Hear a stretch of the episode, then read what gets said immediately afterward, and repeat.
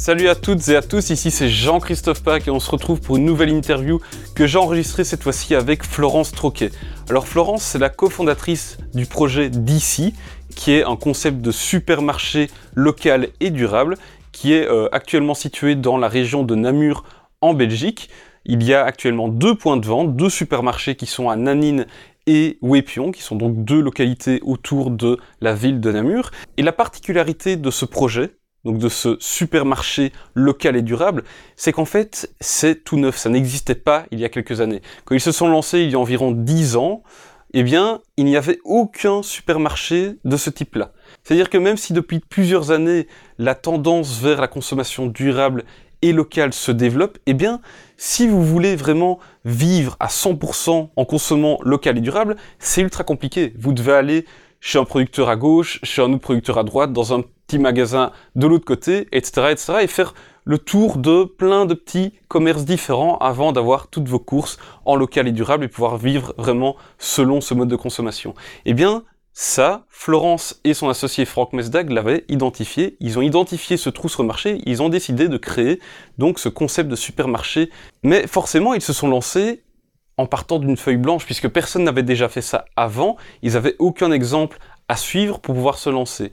Et en plus de ça, ils ont pour mission d'avoir un impact positif sur le monde avec cette entreprise, notamment avoir un impact positif au niveau social et écologique grâce à leurs actions, grâce à la manière dont leur business fonctionne en circuit court, en engageant des personnes, en leur fournissant un emploi stable, etc., etc.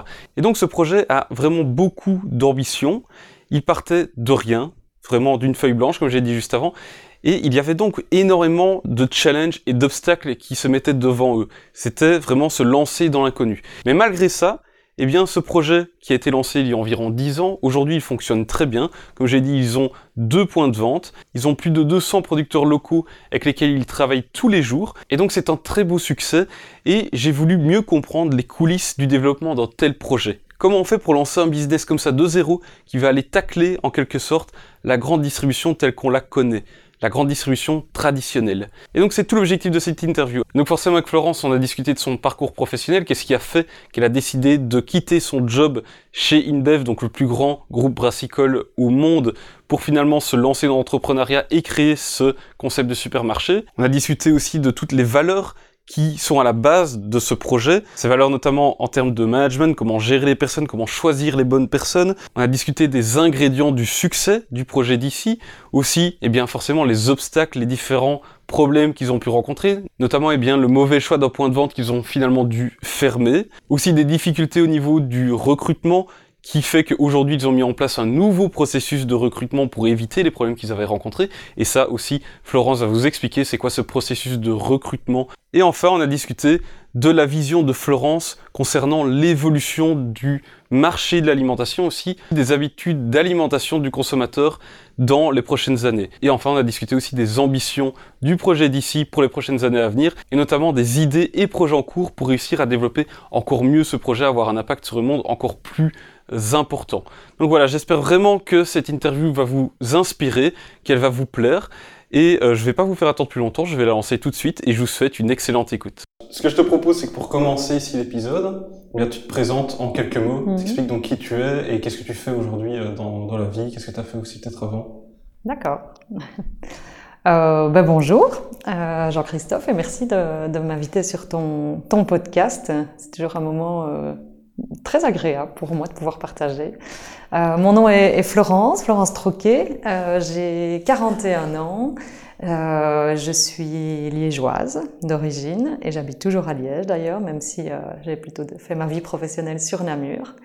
j'ai fait des études gestion à l'université à Liège, en administration des affaires, comme on appelait ça à l'époque. Maintenant, ils ont fusionné avec HEC. Euh, j'ai déjà à l'époque, moi, mes, deux dadas, c'était euh, dans mes options euh, la finance et l'entrepreneuriat.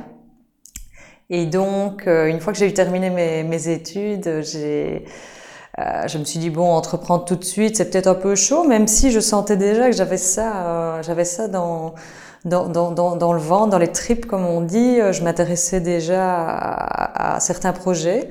Euh, je faisais d'ailleurs partie euh, lors de mes études d'une junior entreprise qui s'appelait EA e Consult.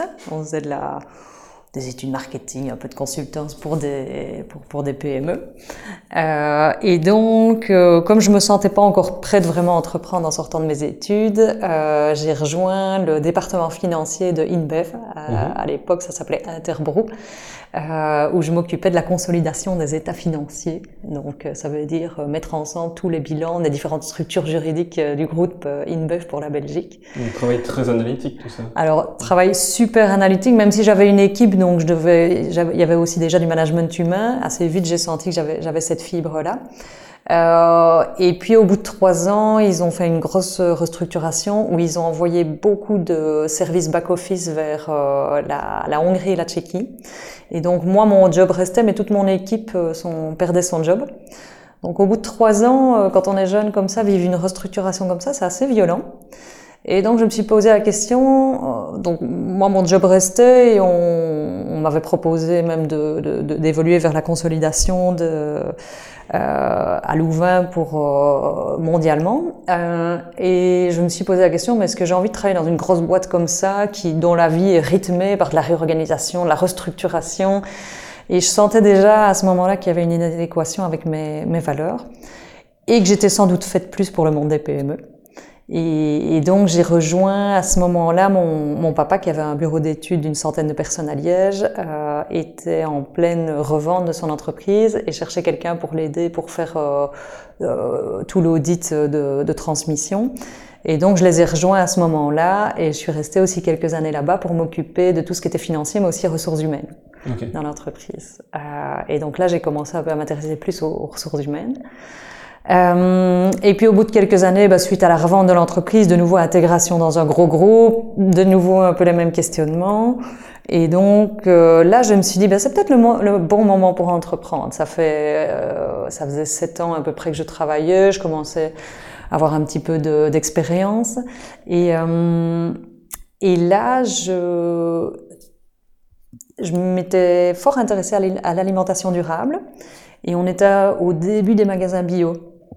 On était encore au début. Il y avait les vrais pionniers qui avaient une trentaine d'années, mais là, c'était euh, le début de, euh, de l'explosion des supermarchés bio. Et j'ai été travailler chez quelques, dans quelques magasins bio pour me rendre compte un peu euh, sur le terrain de ce que c'était. Et je me suis dit, ben, ça, ça me plairait bien, mais le faire toute seule, ça, c'est moins mon truc. Quoi.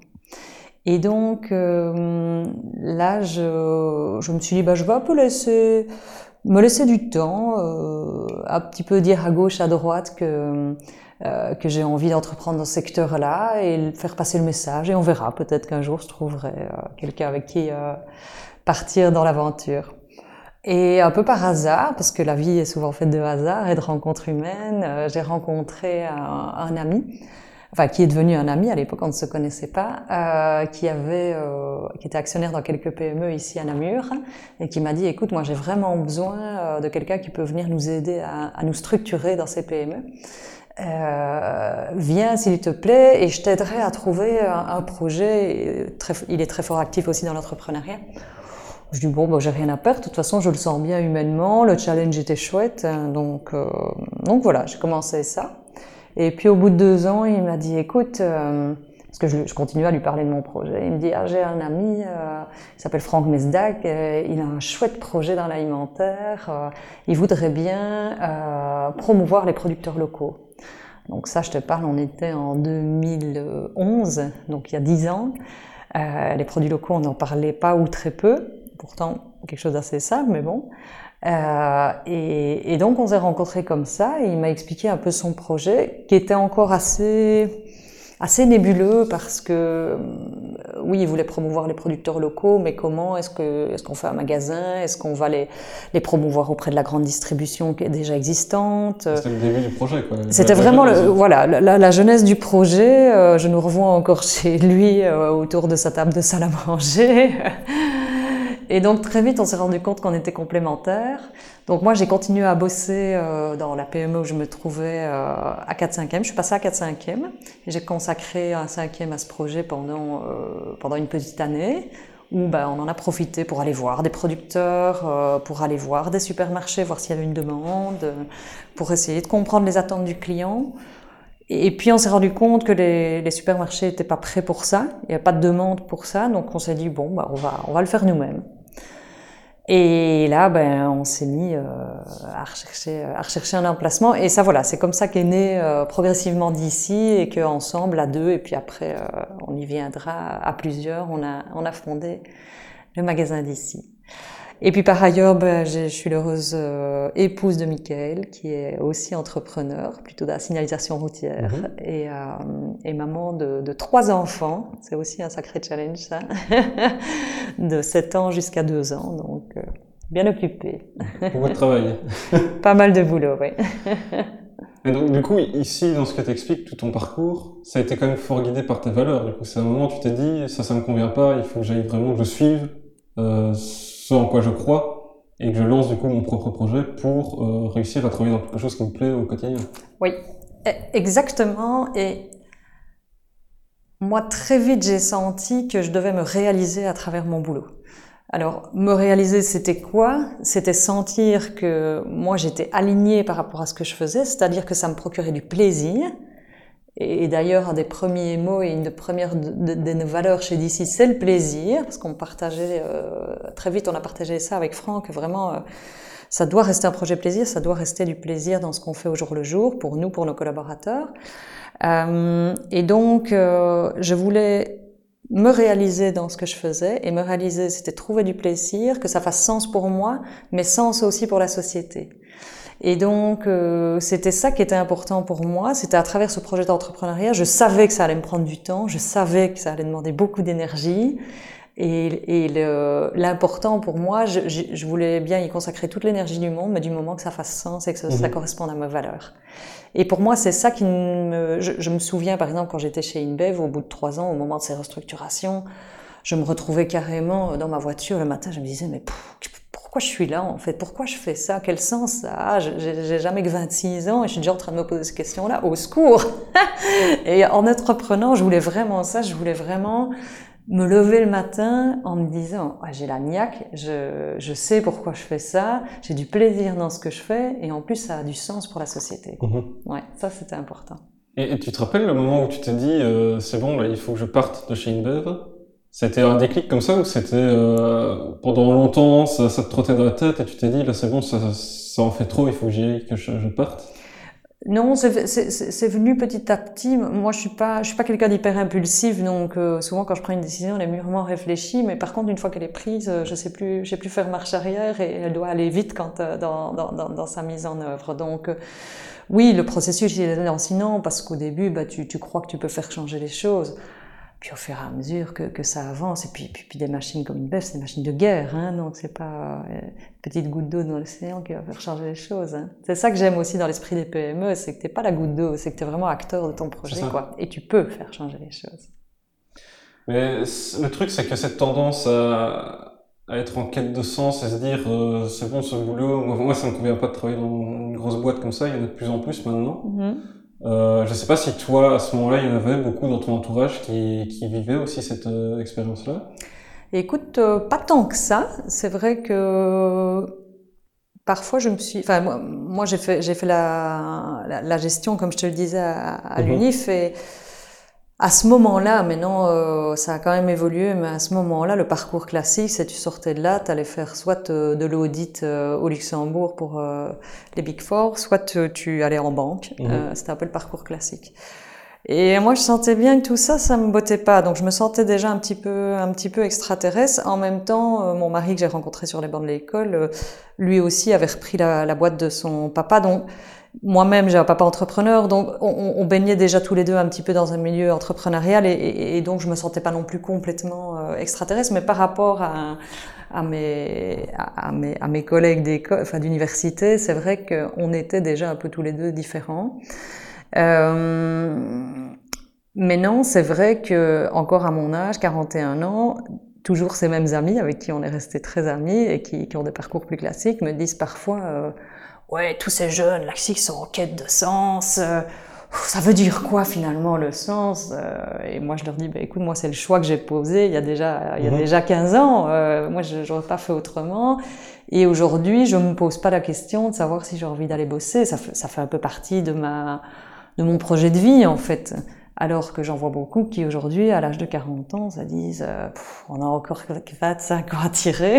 je trouve ça affreux de se dire ça. Ouais, euh, ouais, c'est pas une bonne vision des choses, je pense, à avoir. Enfin, si tu vas avec le pied de plomb à ton boulot, c'est pas le bon choix, c'est pas le bon boulot. Dans Attends, quand tu, quand tu fais le compte des heures que tu passes euh, à travailler, si c'est pour, euh, si c'est pour regarder ta montre à longueur de journée,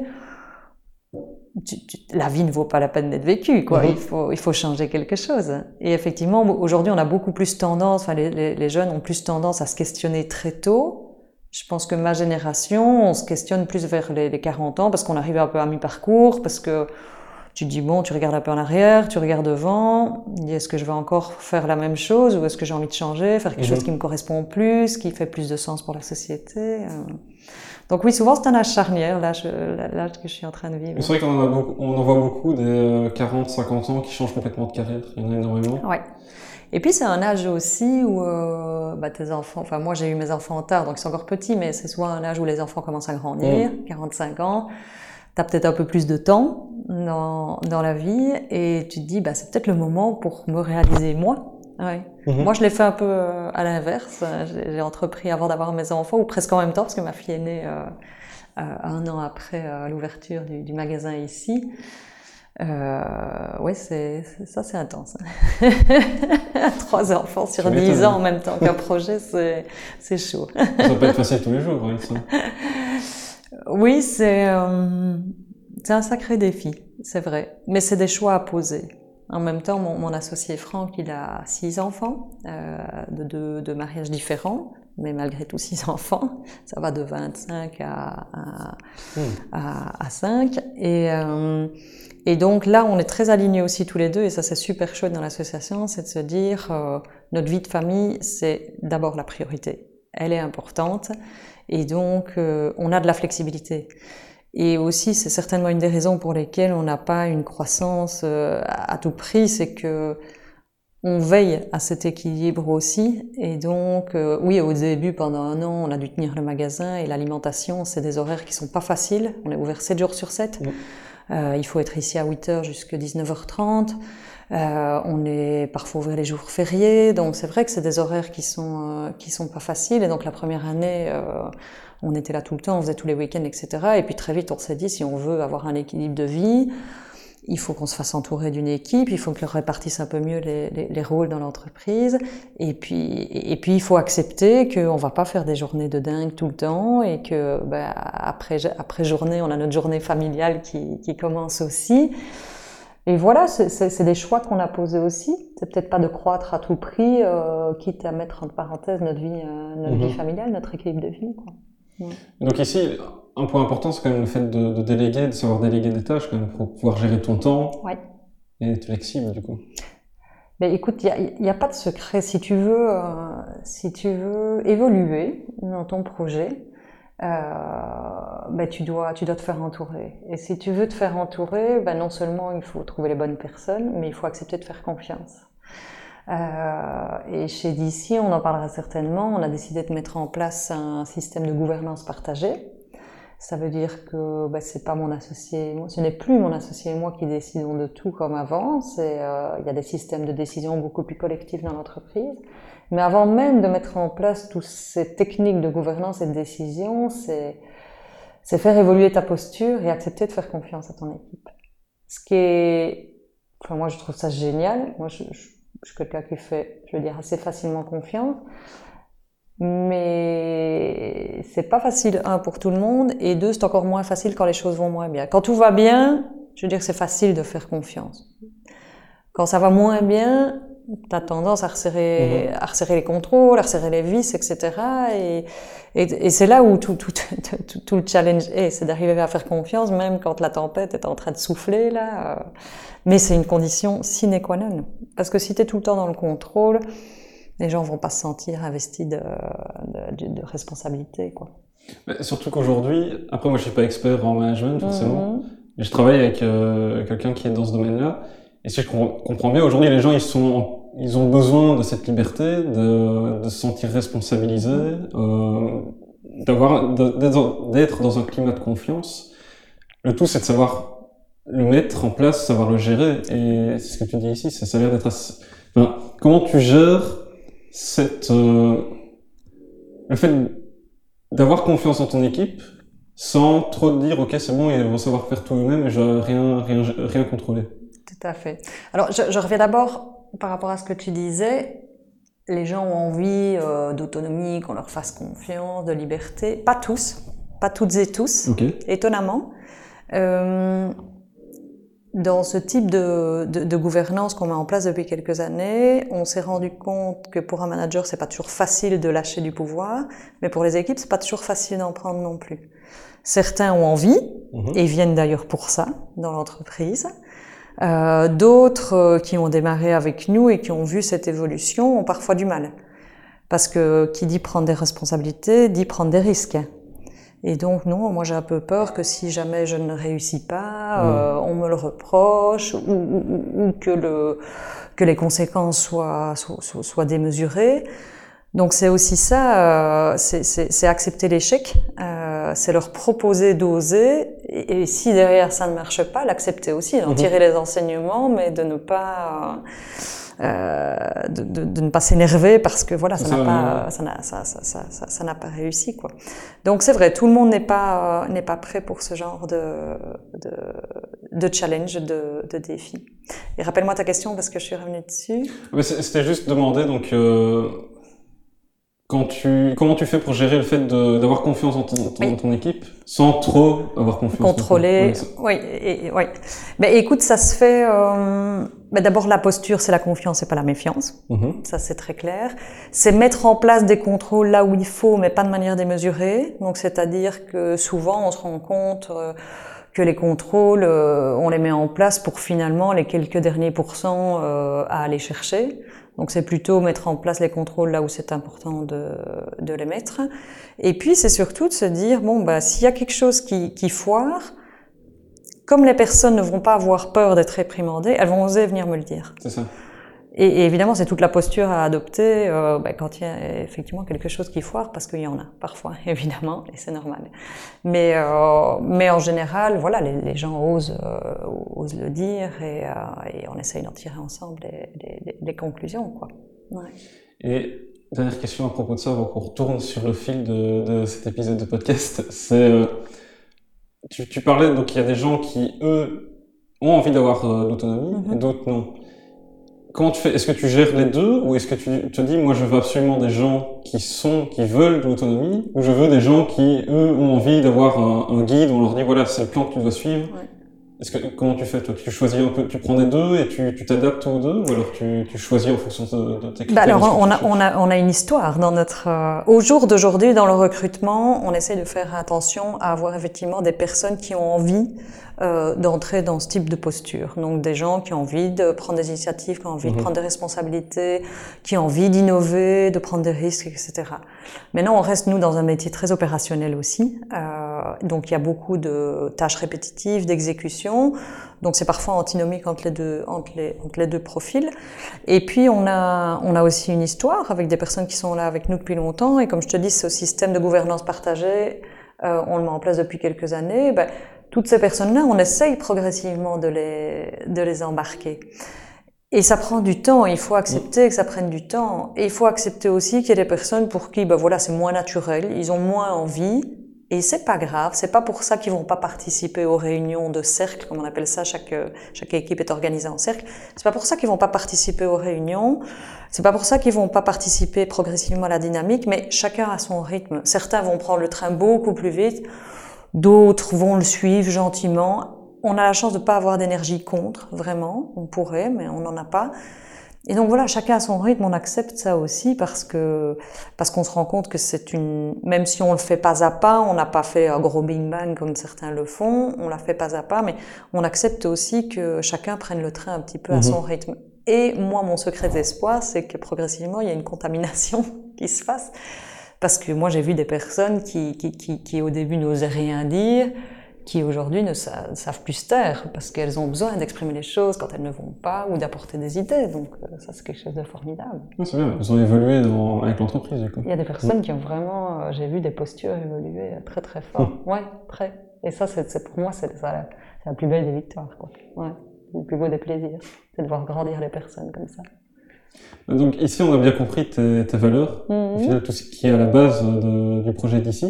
Est-ce que tu peux un peu plus expliquer ce qu'est d'ici? Oui, c'est vrai que finalement, on n'en est pas encore vraiment venu au cœur du projet. Donc d'ici, c'est un, c'est vraiment un supermarché de produits alimentaires locaux. Donc euh, le constat duquel on est parti euh, au démarrage, c'est de se dire mais on a des, des merveilleux produits dans nos régions de, de chouettes artisans, euh, des, des, des, maraîchers, euh, des fermes, euh, des agriculteurs, etc. Et pourtant, quand on va dans les enseignes classiques de la grande distribution, on ne retrouve que les mêmes produits très standardisés, euh, industrialisés, internationaux en général.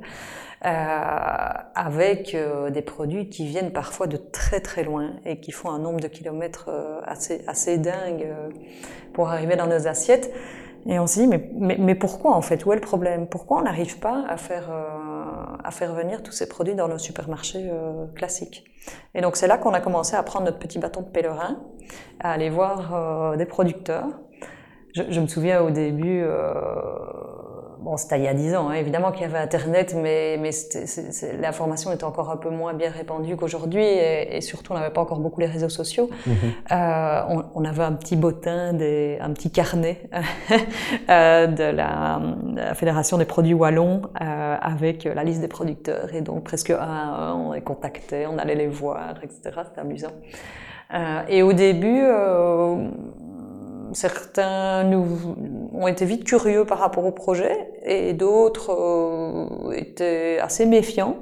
Ils disaient, oh, la grande distribution, en plus mon associé s'appelle Franck Mesdac parce qu'il fait partie de la famille Mesdac, même si ça faisait longtemps qu'il travaillait plus dans le groupe Mesdac, mais toujours un peu de méfiance parce que connotation grande distribution. Mhm. Et, euh, et donc, euh, bah, au début, euh, voilà, on a dû combiner un petit peu euh, entre les producteurs qui, qui, qui, nous faisaient confiance et ceux euh, bah, qu'il a fallu euh, un petit peu tirer.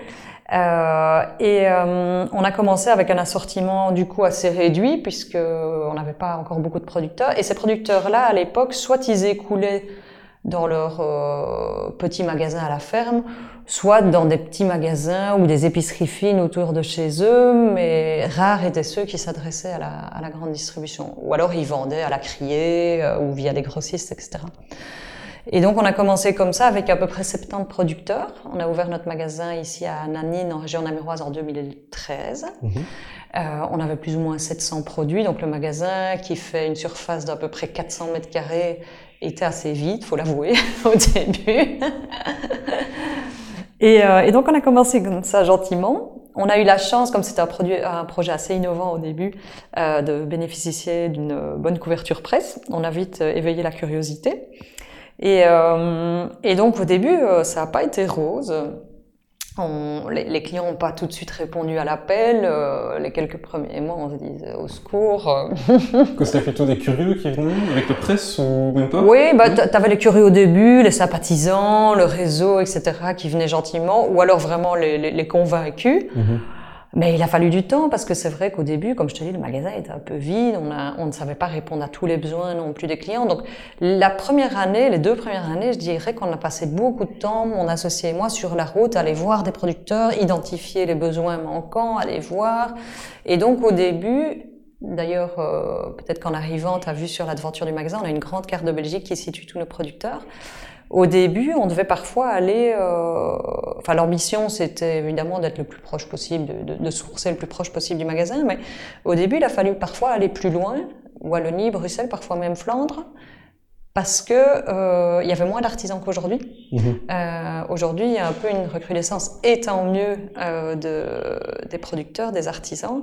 Mais à l'époque, c'était pas le cas, ou alors ils se faisaient très peu connaître. Donc, on a dû aller un peu plus loin.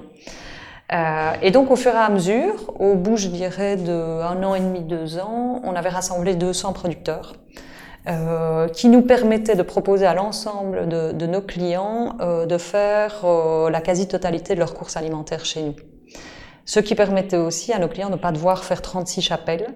Et je crois que c'est là où on a réussi à convaincre nos clients, c'est de se dire, bah, chez DC, je peux faire l'ensemble de mes courses alimentaires en produits locaux, euh, en un même endroit. Mhm. Parce que tous les gens qui étaient intéressés par cette démarche à l'époque, c'était bon, bah, euh, alors je vais chercher euh, mes carottes d'un côté dans une ferme d'un côté, mon beurre de l'autre, mes œufs dans une troisième. Donc pour la plupart des gens dans notre société actuelle, c'était vraiment pas possible. Donc je pense que c'est là où on a répondu à la, à la demande du client. C'était vraiment dans un point de vente avec tout ce qu'il y a de plus moderne, une surface agréable, un, un, des, des, places de parking, une accessibilité, un axe de, de, de passage. Euh, tout, toutes ces, ces, recettes un peu de la grande distribution finalement étaient rassemblées, mais avec uniquement des produits artisanaux, des, mhm. produits, euh, des produits de nos régions. Ouais. Et donc, en fait, est-ce que euh, on, on, peut dire que ce sont uniquement des produits locaux ou des produits artisanaux? Parce que c'est quoi la, la, frontière entre un produit local et un produit euh, qui n'est pas considéré comme du local tu vois? Alors évidemment, le local, il n'y a pas une, euh, effectivement une définition euh, bien établie comme, euh, comme le, le, cahier des charges bio, par exemple. Mhm. Et donc, euh, c'est souvent à l'appréciation de, de, chacun. nous, ce qu'on communiquait au début, qu'on a un petit peu abandonné, j'expliquerai pourquoi, c'était que 50% de nos produits venaient de 50 km à la ronde. Euh, et après, on s'est rendu, on a abandonné cette communication parce qu'on s'est rendu compte qu'il y avait des producteurs qui n'osaient pas venir nous proposer leurs produits parce qu'ils étaient au-delà de 50 km. Donc on s'est dit bon, on va plus trop communiquer là-dessus. Mais malgré tout, encore aujourd'hui, quand on fait le rapport de nos produits, on est plus ou moins là-dedans. Mmh.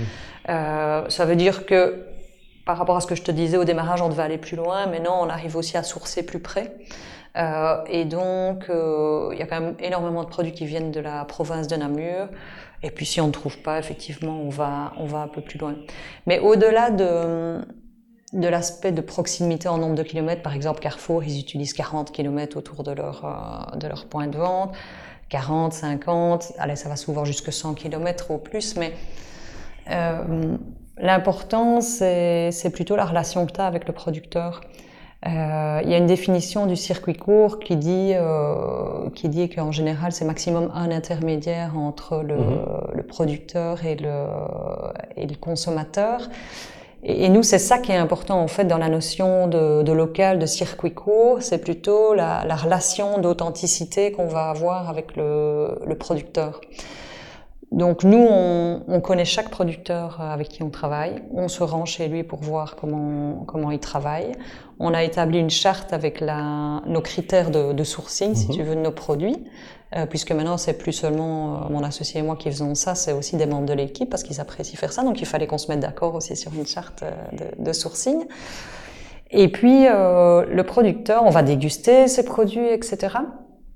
Euh, on va faire très attention au goût euh, parce que nos clients, ils viennent. Euh, une des premières raisons pour laquelle ils viennent, c'est pour le plaisir gustatif des, des produits. Euh, et donc, on va établir une relation de long terme souvent avec ces producteurs. Les producteurs qui étaient là au démarrage, 95% sont encore là aujourd'hui. Et donc, on va établir toute une relation de long terme avec eux, une relation de confiance en général. On discute pas les prix ou très peu. C'est-à-dire que le, le, producteur il va nous proposer son prix, on va ajouter la marge dont on a besoin pour, euh, pour, pour, vivre, et on va voir si c'est OK pour le client. Si c'est OK pour le client, tant mieux. Si c'est pas OK, si on se dit non, là on, est on veut rester un magasin abordable, donc si on se dit c'est trop élevé, on rediscute avec le producteur. On peut trouver un arrangement pour qu'il grignote un peu sa marge et nous aussi. Si c'est pas possible, c'est pas grave, on va pas aller étrangler le producteur, c'est pas du tout le but. Donc voilà, toute cette relation, elle se construit dans le temps. On fait aussi pas mal d'événements avec nos producteurs. Ils viennent chaque week-end. On a des producteurs de dégustation dans le magasin. On fait chaque année un souper avec nos producteurs qu'on a fait la semaine dernière. On a fait un souper, euh, c'est terminé bien tard dans la nuit. Et, euh, et donc voilà, c'est comme ça qu'on construit des relations avec nos producteurs. Et pour nous, c'est ça la définition aussi du local. C'est pas seulement une question de kilomètres. Je, je, je, je parlais l'autre jour avec un, un franchisé de la grande distribution, qui est quelqu'un de très chouette, hein, mais il me dit euh, Ah, mais non, tu sais, je propose les fraises d'un producteur un peu plus loin. Je dis Ah, et, elles sont bonnes? Je dis Bon, ça, j'en sais rien, qui me dit, mais on fait une marge, une marge de, de, de cochon, comme dirait un ami. Je dis Oui, mais elles sont bonnes, les fraises Ah, ben, je sais pas, j'ai pas goûté. C'est quand même extraordinaire, c'est quand même triste. Donc voilà, c'est, et je, je, n'attaque pas la, la, grande distribution, il y en a des super chouettes, hein, et, sincèrement les franchisés, je trouve qu'ils ont très très fort ouvert la porte de leur, euh, de leur magasin justement aux producteurs locaux, mais il reste parfois des réflexes comme ça où on parle d'abord prix avant de parler qualité, mm-hmm. qualité de produit. Et le fait de vouloir cette relation avec les producteurs, est-ce que ça peut te bloquer à partir du moment où tu veux étendre le projet à d'autres euh, régions? Euh, Oui, ça peut vite être un frein. Euh, ça dépend avec des producteurs. Il y en a qui ont envie de grandir et donc bah, ceux-là, ils, peuvent grandir avec nous. Il y en a même qui ont grandi plus vite que nous, hein, qui, qui, ont trouvé plein d'autres débouchés, c'est très bien. Et puis il y en a qui ont envie de rester petits. Euh, beaucoup d'ailleurs sont des artisans, euh, des fermes, euh, qui n'ont pas spécialement envie d'avoir une équipe ou alors ça reste dans le cadre très familial. Et donc eux, ben voilà, ils, peuvent servir un magasin, peut-être un deuxième. On a ouvert récemment un autre magasin à Wépion. Voilà, pour certains c'est la limite. Au-delà, euh, il, faut, il faut sourcer euh, à nouveau une partie de nos, de nos produits. Et puis la notion de local, elle reste très, euh, très dépendante d'une région à l'autre, très, très attachée au terroir. Et donc, par exemple, si, si demain on faisait un magasin à Bruxelles, on pourrait proposer une bonne partie de l'assortiment commun, parce qu'à Bruxelles, bah, il y a peu de, peut-être un peu d'artisans, mais il y a peu de fermes évidemment, il y y a peu de production maraîchère. Euh, donc pour un bruxellois, que ça vienne de Wallonie, c'est du local. Si on va ouvrir un magasin à Liège ou dans le Hainaut, euh, on doit refaire pratiquement tout notre sourcing parce que mhm. là, il y a beaucoup plus de producteurs locaux et on est beaucoup plus ancré dans son terroir et donc euh, il faut recommencer le sourcing. Donc très dépendant d'une région à l'autre aussi. Ok. Et ici, est-ce que tu pourrais peut-être expliquer les grandes étapes du développement euh, du projet depuis le début jusqu'à aujourd'hui? Oui.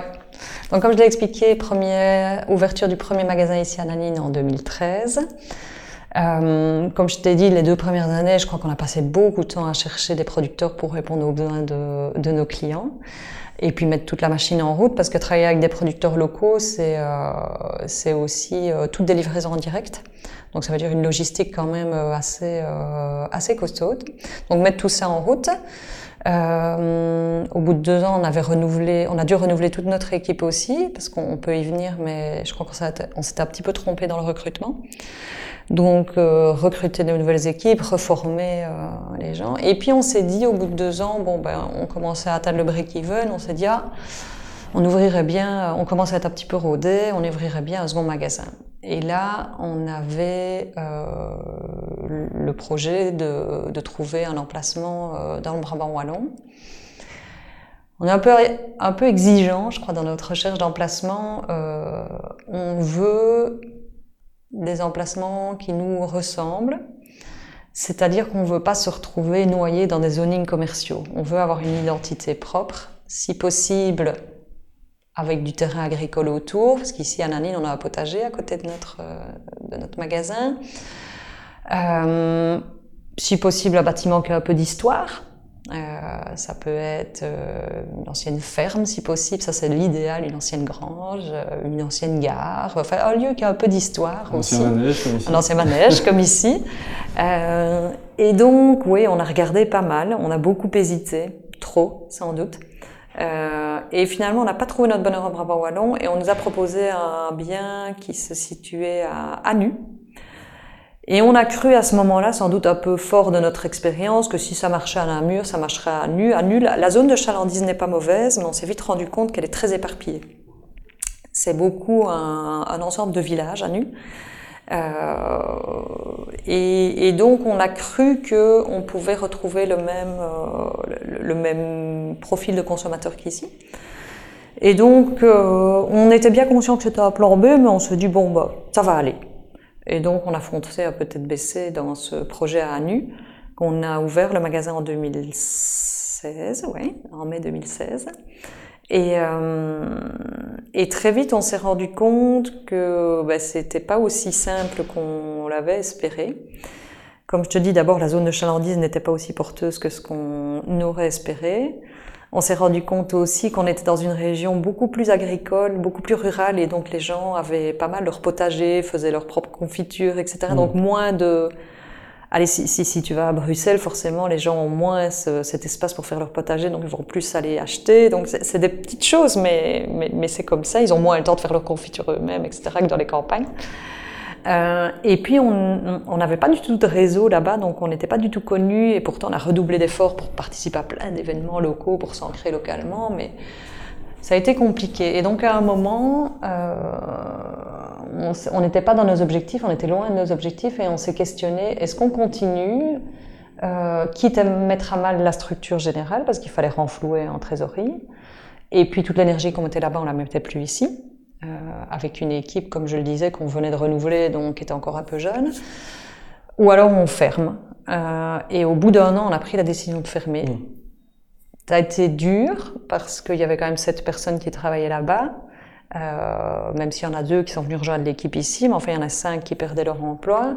Nous, on y avait mis une énergie et des moyens financiers euh, importants. Et donc oui, c'est dur de fermer un magasin. Mais en même temps, euh, Aujourd'hui, je le regrette pas parce que je pense qu'on aurait, peut-être qu'on y serait arrivé, mais on aurait mis beaucoup de temps pour arriver et ça nous aurait freiné dans d'autres, euh, probablement dans d'autres projets. Et donc, on a fermé. On a eu quelques casseroles financières derrière, mais enfin qui sont réglées avec les années. On a remis vraiment toute notre énergie ici. Euh, et c'est là qu'on a commencé à explorer aussi tout ce qui était euh, gouvernance partagée on s'est fort intéressé à ça et donc ça a pris pas mal d'énergie de, dans l'entreprise et à tout ce qui est euh, projet sociétal. On sentait déjà qu'on avait évidemment toutes ces valeurs, puisque notre projet il est, il est construit sur des valeurs, mais on n'avait jamais pris le temps d'un peu structurer euh, notre euh, notre entreprise euh, en tant qu'entreprise sociétale. Qu'est-ce que mhm. ça voulait dire pour nous? Qu'est-ce qu'on avait envie de mettre en place? Quels sont les projets qu'on avait envie de mener? Donc on s'est fort recentré là-dessus, et ça nous a fait du bien de nous recentrer là-dessus. Je, je, peux y revenir après. Et puis après, ben voilà, fermeture mi 2017. Euh, et euh, il a fallu le temps d'un petit peu accuser le coup. Et en début 2019, on a acheté un bâtiment à, à Wépion, plus dans notre zone de confort, on va dire, hein, parce que Wépion, c'est à 10 km d'ici, c'est au bout de notre jardin presque. Euh, c'était un plus petit, c'était un bâtiment existant mais qu'on a rasé parce qu'il était euh, assez assez ancien. C'est un, un, plus petit format parce que le, la surface du terrain ne nous permettait pas de faire euh, plus grand. Et on se dit bah ça va être l'occasion dans notre région, là où on est déjà un peu plus connu, de tester un plus petit format, de voir ce que ça donne. Euh, des personnes de l'équipe ici sont allées là-bas donc c'était plus confortable aussi. Il fallait pas reformer toute mhm. une équipe. On partait avec exactement le même assortiment, enfin un peu plus réduit, mais on ne devait pas aller ressourcer des produits. Donc ça avait plein d'avantages aussi d'ouvrir un second point de vente dans notre, euh, dans notre région. Donc voilà, on a acheté le bâtiment en 2019 et, et puis le temps d'avoir de, de, les permis, de faire tous les travaux, etc., on a ouvert en 2021 notre second point de vente. Donc c'est vrai que je me dis, waouh, ça fait en 2013, 2021, 8 ans. Le temps est passé super vite. oui. Et voilà, et c'est vrai que parfois on regarde en arrière, on se dit ok, 8 ans, deux points de vente, mais en même temps, le projet d'ici, c'est tellement plus que simplement du commerce que qu'on que, que, se dit qu'on a construit beaucoup de choses aussi. Euh, autour de ça, c'est quand même 30 personnes qui travaillent maintenant dans, dans l'entreprise. C'est pas rien, ça. C'est pas rien et on en est très heureux. Ouais. Ici, il y a plusieurs points sur lesquels j'aimerais bien revenir. Pour mhm. commencer, euh, donc tu as parlé d'entreprise sociétale. Oui. Est-ce que tu peux expliquer euh, en quelques mots ce que ça veut dire mhm. euh, concrètement? Oui. Donc une entreprise sociétale, euh, de plus en plus, on, on, définit ça comme des entreprises qui s'articulent autour de, de 4 P. People, donc l'humain, mhm. planète, la planète, l'écologie. Euh, prosperity, donc la pérennité financière de, de l'entreprise, et euh, partnership, donc le partenariat. Et nous, souvent, on, on ajoute euh, le P dont je t'ai parlé tout à l'heure, de, de, pleasure, le plaisir, parce que ça reste notre valeur, euh, notre valeur première. Et donc, c'est vraiment de, de construire l'entreprise en se disant, ben, ok, la pérennité de l'entreprise, elle est importante, mais ce n'est plus un but en soi, c'est un moyen pour nous. Dégager des moyens financiers pour projeter l'entreprise justement dans ces différents euh, aspects sociétaux et de se mettre des projets et des objectifs sur chacun de ces, euh, de ces 4 P. Et donc, par exemple, euh, bah, dans le dans, dans, dans l'axe people, euh, il y avait le bien-être de nos équipes qui était important. Euh, bah, il y a tout ce qui est, comme je le disais, gouvernance partagée, donc faire évoluer l'entreprise vers un mode de gouvernance qui permet de, à chacun de prendre de l'autonomie et de participer à la construction à la décision de, dans l'entreprise. Euh, et puis d'un point de vue planète, ben là on a euh, on a vraiment deux projets ici. Même si dès le départ on avait on avait ça pas mal dans dans nos esprits. Euh, comme je te montrais en arrivant, par exemple, on était des pionniers pour mettre en place un système de récupération de chaleur dégagé par les frigos. Donc, on a été assez attentifs quand on a construit le, le bâtiment ici, enfin, rénové le bâtiment ici. Euh, mais ici, on, a, on s'est mis deux gros projets au niveau euh, planète.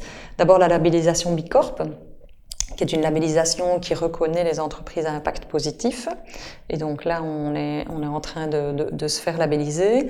Et puis l'autre, et c'est pas tellement pour la labellisation en elle-même, même si elle est intéressante, c'est surtout, c'est, je sais pas si tu connais, mais c'est un, un, d'abord un très grand questionnaire que tu dois remplir pour voir un petit peu où tu te situes. Euh, et tu as un nombre de points ce nombre de points. Si tu as plus de 80 points, tu peux être certifié Bicorp, mais il ne suffit pas de remplir le questionnaire, il y a tout un audit, ils viennent faire un audit pour, euh, pour voir si, tu, si, tu, si ce que tu as raconté est bien documenté, est bien, est bien vérifié. Et donc si tu as plus de 80 points, tu peux être certifié Bicorp. Si tu as moins de 80 points, tu ne l'es pas encore. Euh, mais ça te permet que tu sois certifié ou pas certifié, surtout de voir là où tu peux t'améliorer. C'est ça. Alors, soit tu t'améliores pour être certifié parce que tu n'as pas pu l'être, soit ben, tous les trois ans, ils reviennent faire un audit pour voir là où tu as progressé, là où tu peux encore progresser. Donc, c'est surtout ça l'important pour nous, ce, ce, ce chemin Bicorp, c'est de voir là où on peut, on peut s'améliorer et dégager quelques projets. Et donc, on a engagé une personne, euh, c'est aussi quelque chose qu'on s'est dit avec Franck, OK, à partir du moment où on fait du bénéfice, comment on l'affecte? Et on s'est dit, une des premières chose qu'on va faire, c'est engager une personne qui va s'occuper des projets planète chez nous. C'est une manière d'affecter ça euh, de manière euh, plus sociétale. Et donc, on a une personne ici qui s'occupe de ça, de cette labellisation, et d'identifier les projets et de mener des projets à bien pour, euh, pour, euh, pour, pour, améliorer notre impact écologique. Donc, il y a l'humain, il y a, il y a la planète, euh, ben, il y a, la, il y a la, la, la pérennité économique de l'entreprise, et puis il y a le, le, le partnership, donc c'est vraiment se mettre en, en lien avec euh, notre écosystème. Bon, on le fait déjà beaucoup avec évidemment tous les producteurs qui, qui nous entourent, mais on a pas mal de collaborations aussi euh, dans, dans le Namurois, comme euh, avec la ressourcerie namuroise. Cette table, par exemple, sur laquelle on, on fait l'interview, ben, elle, a été faite par la ressourcerie namuroise à base de matériaux de récupération. Euh, chaque fin d'année, on propose à plein d'artistes de la région de venir vendre leurs produits en magasin, enfin leurs euh, réalisations euh, en magasin. Donc on essaie vraiment de s'ancrer localement aussi. Euh, on a participé récemment grâce à, à l'initiative d'une collègue au Relais pour la vie, pour la, organisé par la Fédération contre le cancer. Voilà, créer des partenariats, s'ancrer dans la vie locale aussi, c'est ça aussi une entreprise sociétale. Mmh. c'est pas de rester enfermé dans son petit vase clos, c'est vraiment de s'inscrire dans son écosystème ça, okay. et, et de, de, créer un cercle vertueux dans son écosystème. Ok. Moi, une question que je me pose souvent euh, par rapport à ça, c'est quelle est, toi, ta vision par rapport à la croissance de l'entreprise? Est-ce que c'est un but ou non? Et si oui, quel est le but de cette croissance? Pour moi, la croissance en tant que telle n'est pas un but.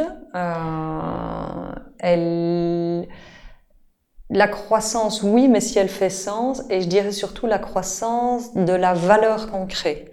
Pas tellement la croissance en termes de chiffre d'affaires, mais plutôt de la valeur qu'on crée pour l'ensemble des parties prenantes autour de l'entreprise.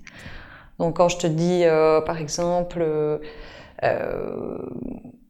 que, que, je vois grandir mes équipes, pour moi, ça, là, je crée de la valeur. Ils montent en responsabilisation, ils montent en autonomie, s'ils montent en, en plaisir, euh, s'ils sentent qu'à nos côtés, ils grandissent, ben, là, on crée de la valeur.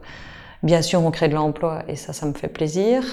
Euh, créer de la valeur pour nos producteurs aussi, parce que outre les emplois qu'on crée en direct, bah chez eux, il y en a pas mal qui, qui se créent euh, de manière indirecte. Euh, créer de la valeur pour nos clients, mmh. bien sûr, que grâce, ça c'est notre ami commun qui nous a fait rencontrer, euh, Franck et moi, mon associé, il nous avait dit dès le départ, euh, parce que c'est un marketeur, un marketeur sociétal, il nous avait dit, euh, vous devez créer un, un changement de comportement d'achat des, des clients pour que, à travers l'alimentation qu'ils vont venir acheter chez vous, ce soit un acte citoyen. Et c'est ça crée aussi de la valeur pour nos clients, c'est de se dire, bah, grâce à l'acte assez quotidien finalement de s'alimenter, ils peuvent changer les choses en venant chez nous notamment ou, chez d'autres qui portent les mêmes euh, les mêmes valeurs. Donc là, on crée de la valeur pour euh, pour le client. On crée de la valeur euh, pour euh, pour la planète, enfin ou en tout cas, on limite notre impact et, je rêve aussi à un moment qu'on ait peut-être un impact vraiment positif. Comme par exemple, je fais une parenthèse, mais on a un, producteur de, farine euh, Mouligrange, dont je te, montrais les farines tout à l'heure en magasin, qui lui est d'abord agriculteur, donc il fait pousser ses propres céréales. Et lui, il s'intéresse beaucoup à l'agriculture régénérative. Et donc, euh, il, veut créer de l'impact positif pour la planète dans le sens où il, il, travaille ses sols pour que ces sols captent du CO2. Donc à partir de ce moment-là, tu as vraiment un impact positif sur, euh, sur la planète. Euh, donc, euh, donc c'est ça aussi créer de la valeur. C'est c'est pas croître à tout prix, c'est croître dans la valeur qu'on propose aux différentes parties prenantes qui nous entourent. C'est ça. Donc si tu voulais, euh, dans tes objectifs, ce serait par exemple d'ouvrir d'autres magasins. Ce serait uniquement si tu peux avoir effectivement euh, augmenté cette valeur. Exactement. Ouais. On se dira, on le fera si effectivement on, on, on, pense que ça fait sens, ça créera de la valeur pour l'écosystème dans lequel on ira s'implanter et, et pour nous-mêmes évidemment. Ouais. Comme je le disais tout à l'heure, allez, simplement quand tu penses à l'équilibre de vie, si tu ouvres un, magasin supplémentaire, mais tu sens que ça met à mal ton équilibre de vie, bah, là, tu es en train de détruire une, partie de ta propre valeur personnelle. Quoi. Et, comment tu fais euh, pour euh, déterminer justement ça, pour évaluer ça avant même de créer d'ouvrir le magasin Parce que c'est peut-être beaucoup de. Tu vas avoir des suppositions, tu vas te dire mm-hmm. peut-être que ça va impacter mon équilibre de vie, etc. Mais tu le sais pas vraiment. Donc peut-être que c'est la peur qui joue ou pas. Donc comment tu fais pour contrebalancer ça et vraiment avoir une décision objective C'est une super question. Bon, évidemment, il y a beaucoup de débats euh, avec mon associé et maintenant avec notre cercle général, on appelle ça, parce que maintenant on, a mis en place un, peu une sorte de comité de direction, si tu veux, qui représente un peu toutes les casquettes importantes dans, dans l'entreprise. Donc on en discute dans ces endroits-là, mais j'avais j'ai participé récemment à un sommet euh, qui s'appelle Regenerative Alliance Alliance, qui, euh, qui rassemble tous les responsables d'organisations qui veulent, euh, qui veulent créer de l'impact positif pour le monde. Et il y avait le témoignage d'Emmanuel Faber de, Danone, euh, qui, partageait l'idée euh, que le conseil d'administration d'une entreprise soit composé de d'un représentant par partie prenante de l'entreprise. Et dans les parties prenantes, tu as bien sûr euh, bah, les actionnaires, tu as les collaborateurs, fournisseurs, clients, planète, société, partenaires. Et donc, dans des décisions stratégiques comme, en tout cas à notre échelle, ouvrir un nouveau magasin, c'est de se dire bon ben je, je trouverais ça intéressant on l'a pas encore fait mais c'est une idée que j'ai c'est de se dire bon ben on rassemblerait un comité comme ça où chacun met une de ces casquettes là si possible avec des personnes externes aussi pour mhm. pas euh, toujours tourner dans les mêmes euh, dans les mêmes personnes et t'essayes de garder ta casquette. Moi, je suis la casquette planète, donc je challenge sur la casquette. Est-ce qu'on crée de la valeur pour la planète? Est-ce qu'on crée de la valeur pour la société? Est-ce qu'on crée de la valeur pour nos fournisseurs en faisant ça? Est-ce qu'on va pas euh, faire en sorte qu'ils se cannibalisent? Est-ce qu'on crée de la valeur pour nos clients et, et pour nos collaborateurs et puis pour nous-mêmes en tant qu'actionnaires? Donc, je, je, enfin, je trouvais l'idée vachement intéressante et, et c'est quelque chose que j'aimerais mettre en place dans, dans le futur. Bah, si tu le testes, je serais intéressé de savoir ce que ça donne. Ok, avec plaisir. Alors maintenant, pour euh, revenir sur une autre chose que tu as expliqué tout à l'heure, au niveau du, du point de vente d'ANU. Oui. Donc, au final, tu, t'as dit que plusieurs éléments ont fait que euh, ça n'a pas été un succès. Donc, il y a eu le, il y a eu le fait que c'était assez loin de là où vous êtes actuellement, ce qui fait que vous n'aviez pas de notoriété. Puis après, il y a aussi le, comme tu disais, les comportements des gens là-bas sont différents. Et la zone de chalandise, qui à mon avis n'était pas assez porteuse. Mm-hmm. Il y a peut-être un quatrième élément que j'ai pas soulevé aussi, qui est important pour tes auditeurs s'ils si, veulent un jour euh, euh, ouvrir un point de vente, c'était la visibilité du point de vente. Okay. Euh, il était un peu en retrait de la route et surtout euh, l'entrée se faisait par le côté. Et on n'avait pas de vitrine à l'avant. Et mmh. donc en hiver, quand il fait noir à 5 heures du soir, on avait l'impression que c'était fermé. Ah ouais. Or, nous, on était ouvert jusqu'à 19h. Donc, c'est c'est parfois des petites choses, ça tient pas toujours à grand chose, le- le- une bonne localisation, mais ça, c'en est une. Euh, et alors, tout bêtement, le parking est à l'arrière. Donc, ça veut dire que quand tu avais des clients, ça ne se voyait pas. Euh, quand tu as ton parking devant bien rempli, le monde attire le monde, euh, eh ben là c'était le contraire, il était à l'arrière. Donc même quand tu avais un peu des gens, ben ça ne se voyait pas. Et donc on avait l'impression que c'était fermé. Donc parfois c'est des petites choses. Et puis c'était un bâtiment qui ne nous appartenait pas, c'était un magasin, un bâtiment qu'on louait. Donc les investissements, tu les fais un peu plus au compte-goutte, euh, tu te dis on va attendre de voir si ça marche. Mais donc tu t'investis pas de la même manière aussi dans un bâtiment que tu loues par rapport à un bâtiment que tu achètes. Donc voilà, c'est, oui, c'est quelques facteurs. Par contre, pardon, je t'ai coupé dans ta question, mais c'était euh, des facteurs complémentaires que je voulais amener de pourquoi je pense que ça n'a pas, euh, ça n'a pas fonctionné.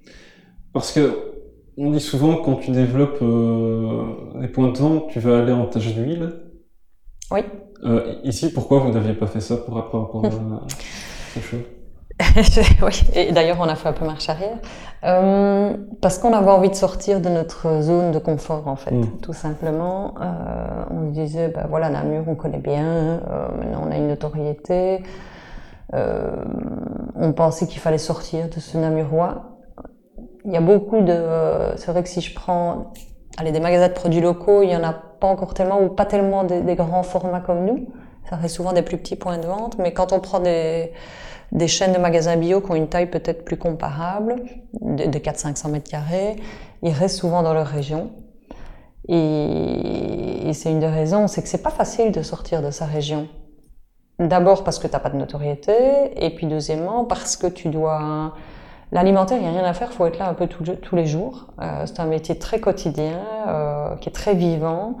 Et du coup, si t'es pas là aux côtés de tes équipes pour les former, etc., ben, euh, au début, c'est un peu compliqué. Mhm. Et donc, c'est pour ça que, comme tu dis, et tu, tu, tu as raison, euh, croître euh, en, en tâche d'huile, donc progressivement dans des périmètres proches et puis de plus en plus éloignés de ton, ton premier point, point de vent, c'est certainement beaucoup plus malin que d'aller se délocaliser très vite ailleurs. Quoi. Et ici, pour celui donc, de Wépion, Oui. Euh, vu que c'est vraiment pas loin, il n'y avait pas un risque de cannibalisation? Vous l'a- vous l'avez jaugé, ça j'imagine Si, on l'avait, on l'avait estimé, on s'était dit, il est probable que 10%, euh, allez, jusqu'à 10%, ça, ça nous paraîtrait normal et pas grave. Parce que le point de vente ici euh, commence à être un peu petit aussi. Donc on s'est dit, bon, bah, si ça, si ça l'aère un peu, c'est pas plus mal. Euh, maintenant, on a essayé de le mesurer. On est, euh, on est un peu plus de 5%, donc ça reste, euh, ça reste raisonnable. Maintenant, c'est une estimation. C'est pas facile de, de mesurer exactement ça.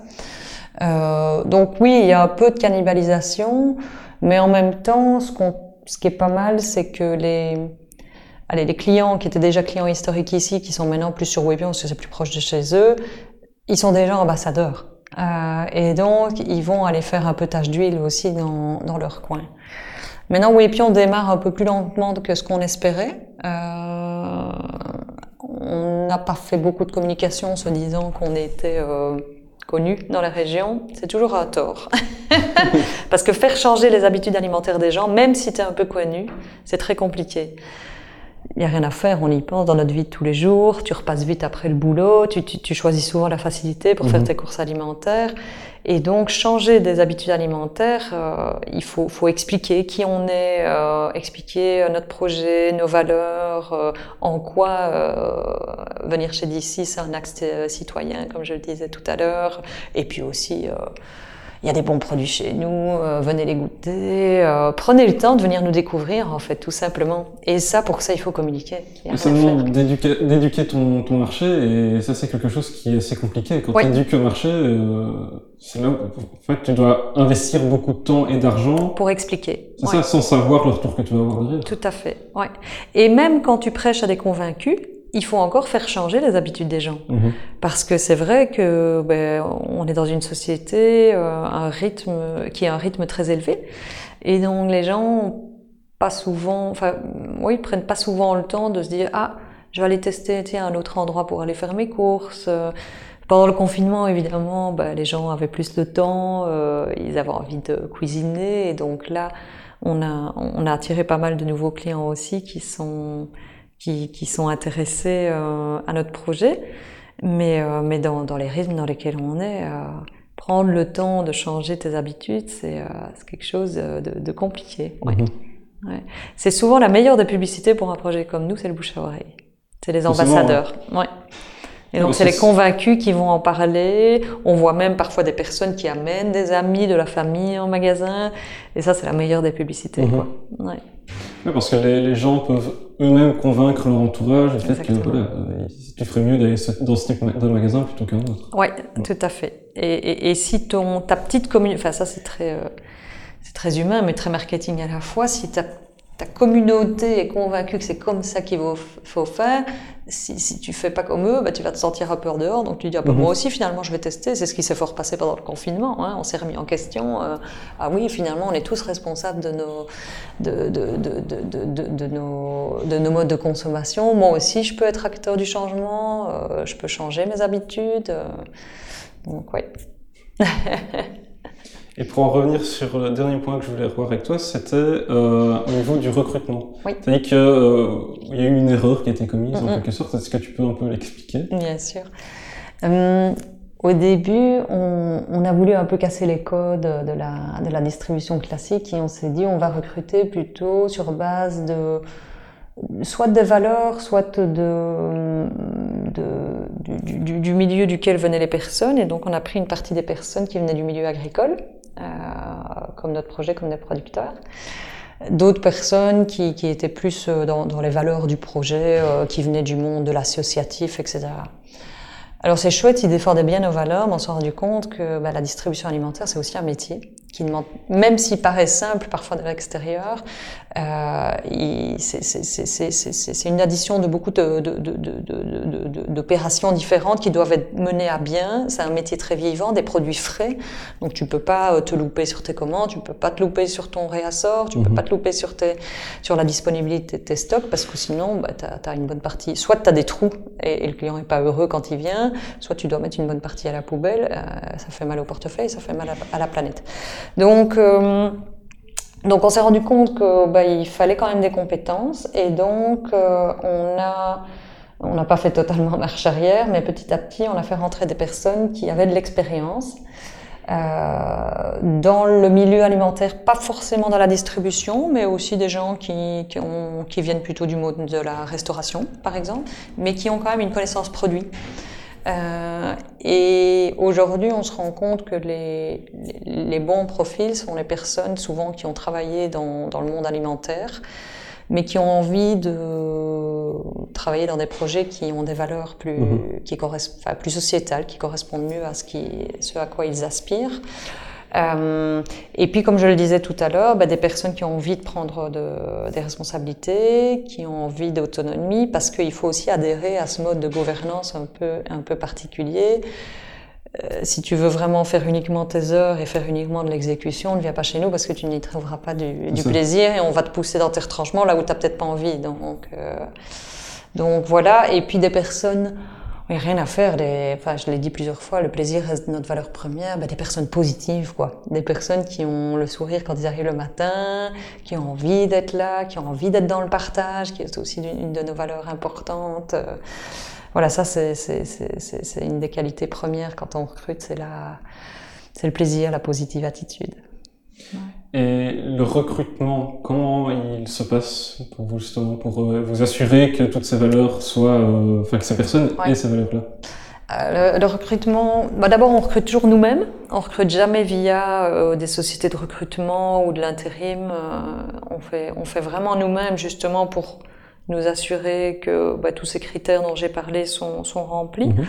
Euh, ça commence toujours par un, un petit entretien, même euh, téléphonique ou à distance, par euh, ma responsable RH qui, euh, qui ça permet d'avoir déjà un premier fil pour faire perdre de temps à personne si jamais ça ne, ça ne colle pas. Et puis après, il y a un peu deux entretiens qui se passent. Donc il y a un entretien avec elle et euh, une personne de, qui sera un de ses futurs collègues. Parce que c'est important aussi que tu vois, ça aussi, c'est quelque chose qu'on a changé au début. C'était toujours moi qui recrutais, mhm. avec, euh, enfin d'abord seul et puis parfois avec mon associé. Mais en fait, je recrutais des gens avec qui j'allais pas collaborer au jour le jour, puisque c'est plus beaucoup de, de, gens en magasin. Et, et, et, moi, de moins en moins, je travaillais en magasin. Donc, à un moment, on s'est dit, mais c'est quand même, c'est quand même un non-sens de, recruter des gens avec qui tu vas pas collaborer. Donc, on a intégré dans le processus de recrutement des personnes qui seront les futurs collègues de la personne qui va, qui va entrer dans l'organisation. Et puis après, ben, si cet entretien se passe bien, on fait une petite sélection, et puis les deux, trois qui restent, ils vont rencontrer encore deux autres personnes de l'organisation. Comme ça, ben, il y a un avis qui est assez euh, collectif. Et au deuxième entretien, il y a toujours un des deux euh, responsables de l'organisation, soit moi, soit un de mes associés, pour que nous, on puisse donner notre avis, mais aussi pour donner de l'importance au recrutement, montrer à la personne qui va entrer dans l'organisation mhm. qu'on y accorde de l'importance. Donc, euh, ça, c'est un peu la manière dont on va recruter et comment on vérifie nos valeurs, beaucoup par des questions questionner les expériences des personnes, questionner les centres d'intérêt des personnes. Euh, déjà, parfois, simplement dire à une personne euh, quelles sont les valeurs qui sont importantes pour vous dans la vie. Et des personnes ne savent pas ce que c'est le mot valeur en fait. Mm. Donc on, se rend compte très vite en fait euh, de ça. Mais non, évidemment qu'on se trompe, on s'est trompé, on se trompera encore, c'est normal. Euh, mais, euh, mais poser beaucoup de questions euh, sur euh, comment certaines personnes vont se comporter dans certaines situations, des situations qu'elles ont elles-mêmes vécues, comment elles ont réagi à ces situations, parfois un peu problématiques. Et là, tu détectes pas mal de choses. Euh, et, puis, et, puis, et puis se faire confiance, hein. faire confiance au feeling humain. on s'est rendu compte ces derniers temps que par deux fois, on ne s'est pas fait confiance euh, à notre fit humain. Euh, et par deux fois, on s'est trompé. Donc il y a un peu l'intuition. Il y a un truc que tu sentais pas avec la personne. Il y a un truc qu'on sentait pas, et puis on s'est dit, ben, on va quand même laisser la chance. Et c'était pas la bonne idée. Et ce qu'on ne sentait pas, c'est vérifié. Et, et voilà, parfois on a envie de donner la chance, euh, aussi parce qu'on a une, une, entreprise sociétale et donc euh, il y a des personnes qui sont parfois un peu en difficulté, on a envie de les aider et, et, et parfois ça marche, parfois ça mmh. marche pas. Et, voilà. On a notamment euh, un très chouette recrutement, c'est Lucas, un de nos collègues qui a un handicap physique, lui il a un problème à la main euh, et, et, et, au début, on s'est dit, bah, dans un métier très opérationnel, assez lourd, comme ça chez nous, en plus, s'occupe du rayon boisson, c'est des charges lourdes. Est-ce que ça va aller?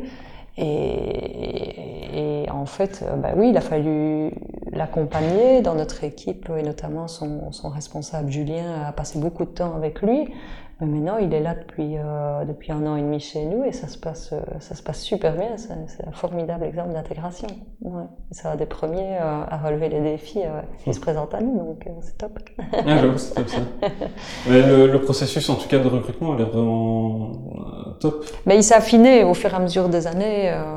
et c'est vrai que parfois, ça prend du temps parce que tu te dis, bon, on va rencontrer presque quatre personnes, c'est consacrer du temps, mais il n'y a rien à faire. Si tu veux trouver les bonnes personnes, il faut y consacrer du temps.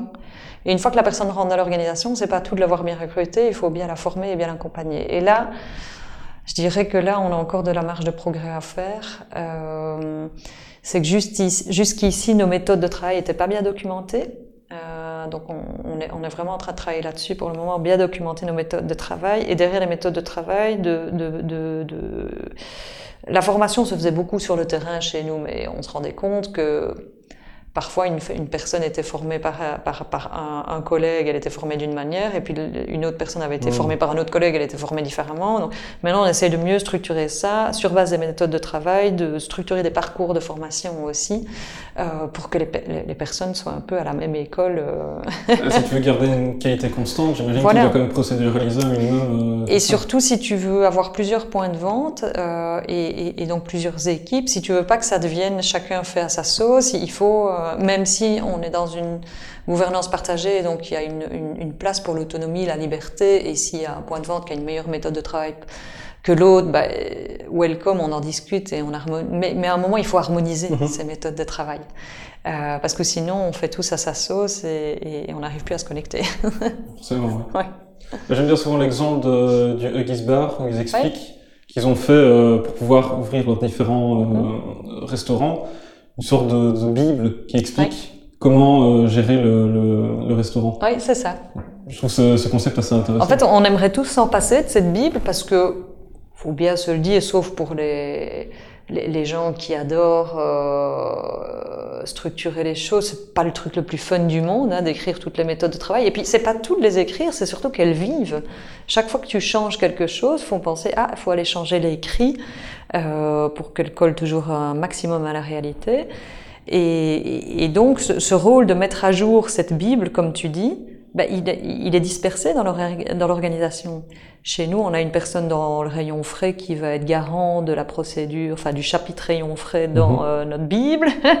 tu vas avoir euh, la personne des ressources humaines qui va être le garant de tous les aspects RH. Donc il faut que toutes ces personnes, tous ces rôles dans l'organisation pensent à chaque fois qu'il y a une modification de leur méthode de travail à aller euh, modifier la Bible. Donc ça, je trouve que c'est un, un gros challenge pour les entreprises qui ont envie de se développer, c'est d'arriver à structurer, mais, mais surtout de, de, continuer à mettre à jour toutes ces méthodes de travail. Ouais, ouais, et ça, c'est pas simple. On n'a pas encore trouvé la recette miracle. Ça demande une certaine discipline, ça. Si tu as des conseils, ils sont les bienvenus.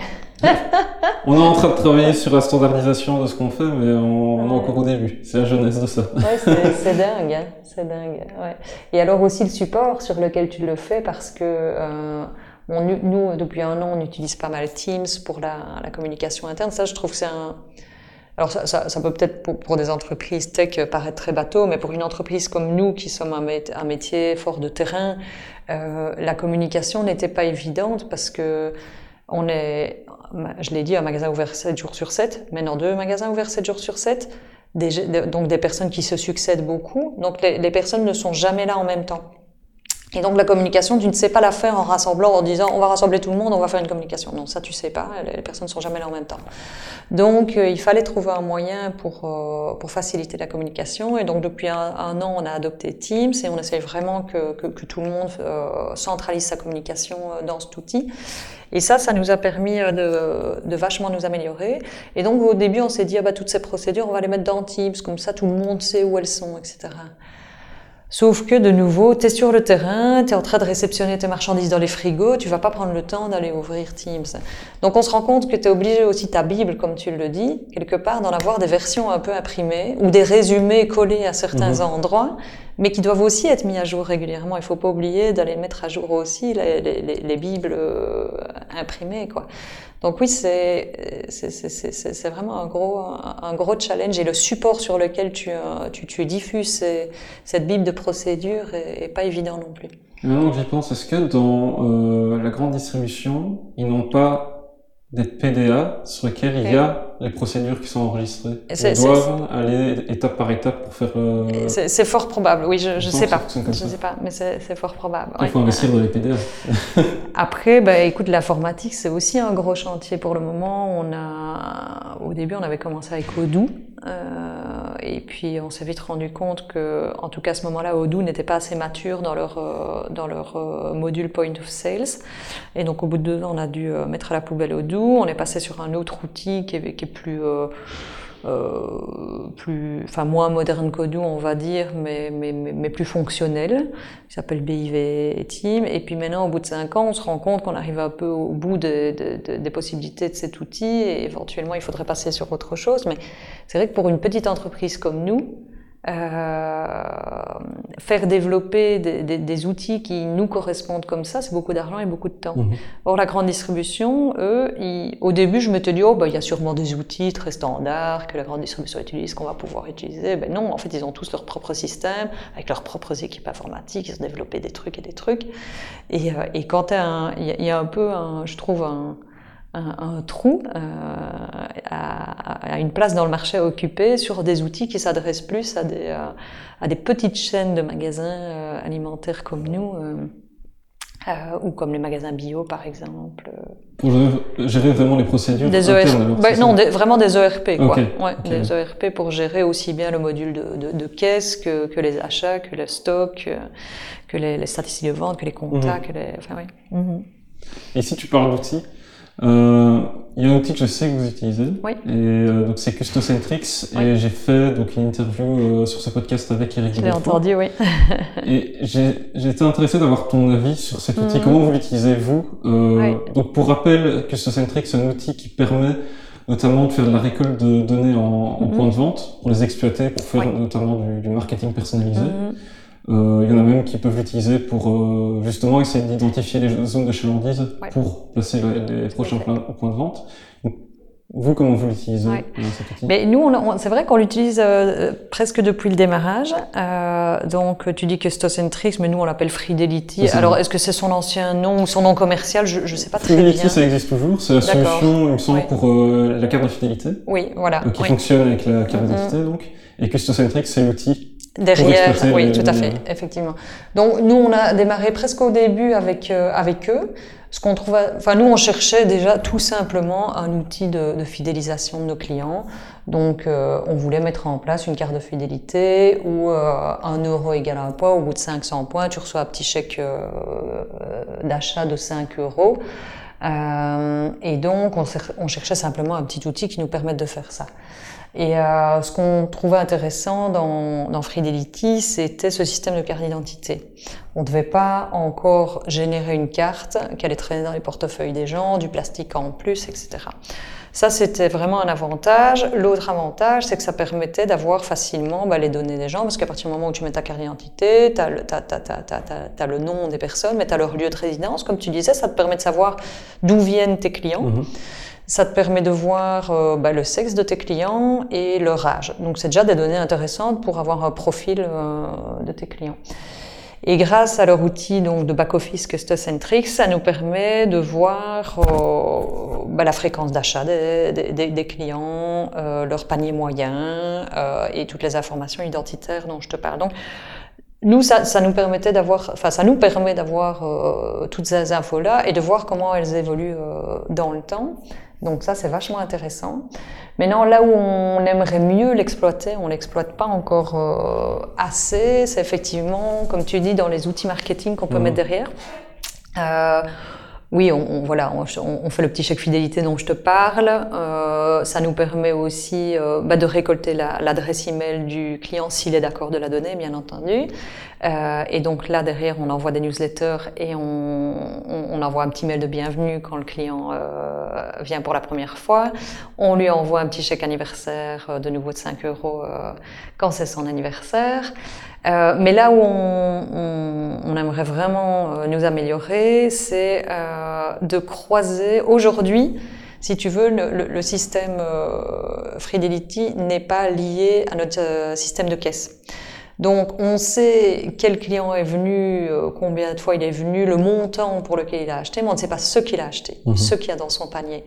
Et donc c'est dommage, parce que si on pouvait croiser euh, les, les, les, deux, ça nous permettrait de faire beaucoup plus, un marketing beaucoup plus intelligent. C'est-à-dire par exemple, si on fait un événement autour de la bière, ben, on pourra envoyer un mailing uniquement aux, aux, clients qui, sont, qui achètent régulièrement de la, de la, bière, et donc faire quelque chose, ou des newsletters un peu plus personnalisés aussi. Euh, si, si, si, on va faire un événement chez un producteur, ben on peut aller, un apiculteur par exemple, on peut voir tous les gens qui achètent souvent du miel mhm. et récompenser tous les gens qui achètent souvent son miel par exemple. Ben ça aujourd'hui on ne sait pas le faire. Et donc on est en train d'y travailler aussi avec un, un informaticien indépendant, euh, d'essayer de, croiser ces données-là pour, euh, pour, pouvoir faire un, un, marketing un peu plus intelligent, un peu plus, euh, un peu plus fin. C'est la next step ça. Du coup. ça serait la next step, ouais. ouais, Et pour le, le, le programme de fidélité, parce qu'on on pourrait se dire, le fait d'utiliser la carte d'identité va être un frein, mais quelle est ton expérience par rapport à ça? Ben écoute, pas tellement. Euh, justement, les gens, le fait de pas avoir, euh, parfois on leur propose et alors ils disent oh non, j'ai pas envie d'avoir encore une carte de fidélité. Quand on leur dit ben non, il vous suffit une fois de mettre votre carte, euh, parce qu'on la demande pas à chaque fois. En fait, on la demande la première fois. Euh, après, soit ils la remettent à chaque passage, soit ils nous disent leur nom et on la retrouve sur base ah, de leur nom. Et donc, Allez, c'est un frein pour certaines personnes qui veulent vraiment pas divulguer leurs euh, leurs données et on le comprend. Mais nous, on a quand même euh, 85-90% de nos clients qui sont sur notre système de fidélité, donc c'est pas mal. Et surtout, ça dépend très fort de ce qu'on en fait derrière. Nous, euh, on va pas les bombarder de, de mailings qui n'ont pas de sens, d'offres promotionnelles. On prend pas leur numéro de téléphone euh, pour leur envoyer des SMS, etc. Non, c'est simplement, on leur dit, bah, c'est pour euh, vous inviter à des événements. Euh, et c'est pour vous envoyer une newsletter quatre fois par an. À partir de là, la plupart des gens, ils sont, ils sont tout à fait ouverts et même demandeurs. Ah oui, des nouvelles, ah oui, ça me plairait bien, euh, vos événements, moi j'aimerais bien. Et donc, si on pouvait le faire de manière un peu plus fine, ce serait, ce serait pas mal aussi. Et donc, on n'est pas du tout dans le marketing agressif. Et donc, à partir de ce moment-là, de nouveau, c'est une question de confiance. Si les gens ont confiance, ben voilà, ils, donnent, ils donnent leurs données et ils ont toujours la possibilité, évidemment, derrière, de, de, de, de se rétracter, de, de, se désinscrire. Il n'y a, a, pas de souci par rapport à ça. Fidélité gère très bien le RGPD euh, à ce niveau-là. Ok, c'est top. Ben, donc oui, c'est à partir du moment où tu es transparent avec tes clients, sur ça, j'imagine qu'il n'y a pas trop de problème. Oui, à partir du moment où tu n'es pas agressif, mhm. euh, la plupart de nos clients euh, nous font confiance, ouais. ouais, ouais. Ok. Ben, écoute, Et puis on ne revend pas les données, enfin on n'en fait rien derrière, de... Qui ne... rien ne sort de l'entreprise. Quoi. De toute façon, ça c'est dans la politique de confidentialité. Oui, tout à fait. Ouais, ouais, ils, ont, ils, y ont accès, j'imagine. Mmh. obligé au niveau de la loi. Oui, c'est vrai. Ici, je pense qu'on va passer à la dernière partie de cette interview pour, clôturer. Euh, donc, j'aurais bien voulu avoir ton avis sur euh, comment le marché euh, de l'alimentaire va euh, évoluer dans les mhm. dix prochaines années, par exemple. Ouais. Selon toi, quel est ton avis là-dessus? On, on, on, le sent et on le lit souvent dans, dans, dans, dans différentes études qu'on voit passer. Allez, une, une des choses importantes, c'est la confiance. Euh, il y a eu tellement de crises alimentaires et maintenant la crise du Covid n'a pas du tout euh, aidé que les gens ont besoin de retrouver confiance euh, quand ils, achètent quelque chose. Et donc, avoir confiance dans, dans, dans, ce que tu achètes et dans ton, dans ton acte d'achat.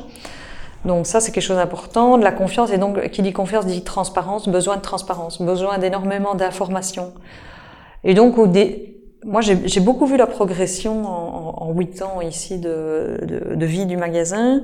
Au début, les gens euh, posaient un peu de questions, mais, mais, la réponse était vite satisfaisante. Mhm. Aujourd'hui, euh, il y en a beaucoup qui ont le nez collé sur l'étiquette. Euh, ils vont voir sur Internet, ils vont euh, ils sont demandeurs de plus en plus d'informations. Donc, euh, nous, sur notre site internet, ben, on met des informations sur le produit, on met des informations sur le, le, le producteur. Euh, le producteur vient régulièrement en magasin, c'est une des raisons aussi, c'est pour que le, le, client qui a envie puisse venir poser euh, ses questions.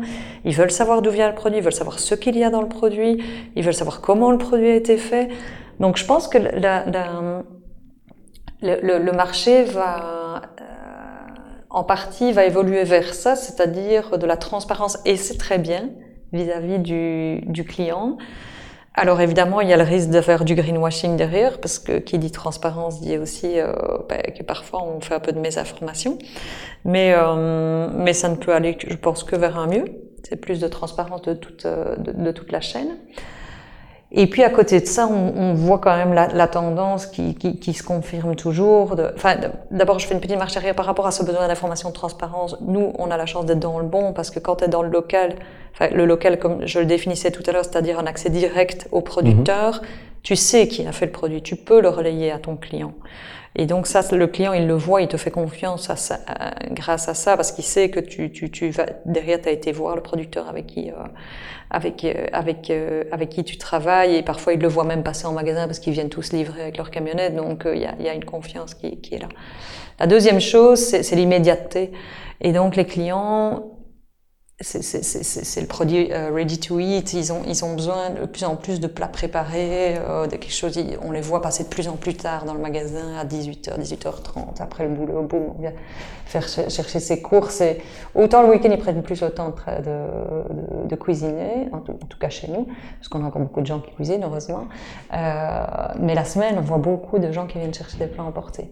Donc c'est l'immédiateté, c'est les, les, plats prêts à manger. Donc ça c'est aussi une tendance qui est importante et on doit y répondre tout en ne versant pas évidemment dans l'industriel puisque notre métier c'est enfin, nos produits c'est des produits les plus authentiques possibles mhm. sans poudre de perlimpinpin donc euh, c'est aussi des produits ultra frais. Euh, et alors je dirais une tendance aussi de plus en plus importante c'est euh, c'est le, le végétarien.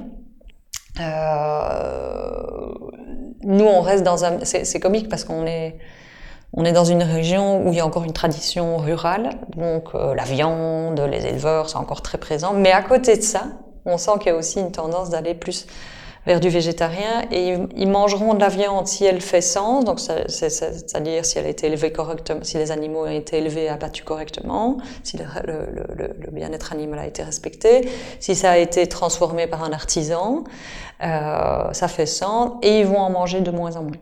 Ouais mais de la bonne viande. Mhm. Voilà, de la viande de qualité, qualité euh, sociétale, qualité gustative. Euh, et à côté de ça, se diriger vers de plus en plus de produits aussi euh, plutôt, plutôt végétariens. Et donc les, les, tendances que moi je perçois dans l'alimentaire, c'est beaucoup ces trois-là, c'est la transparence, le besoin d'info, euh, le, le, le, côté végétarien et le côté euh, prêt à manger qui est, mhm. qui est, qui est important. Quoi. Et tu crois pas qu'il va y avoir un moment euh, vraiment une fracture qui va se faire entre les gens qui peuvent se permettre d'aller de faire ce mode d'alimentation là et ceux qui n'ont pas les moyens pour euh, se payer ça?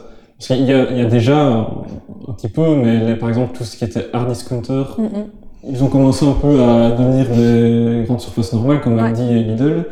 Mais on voit que là il y a la chaîne russe oui.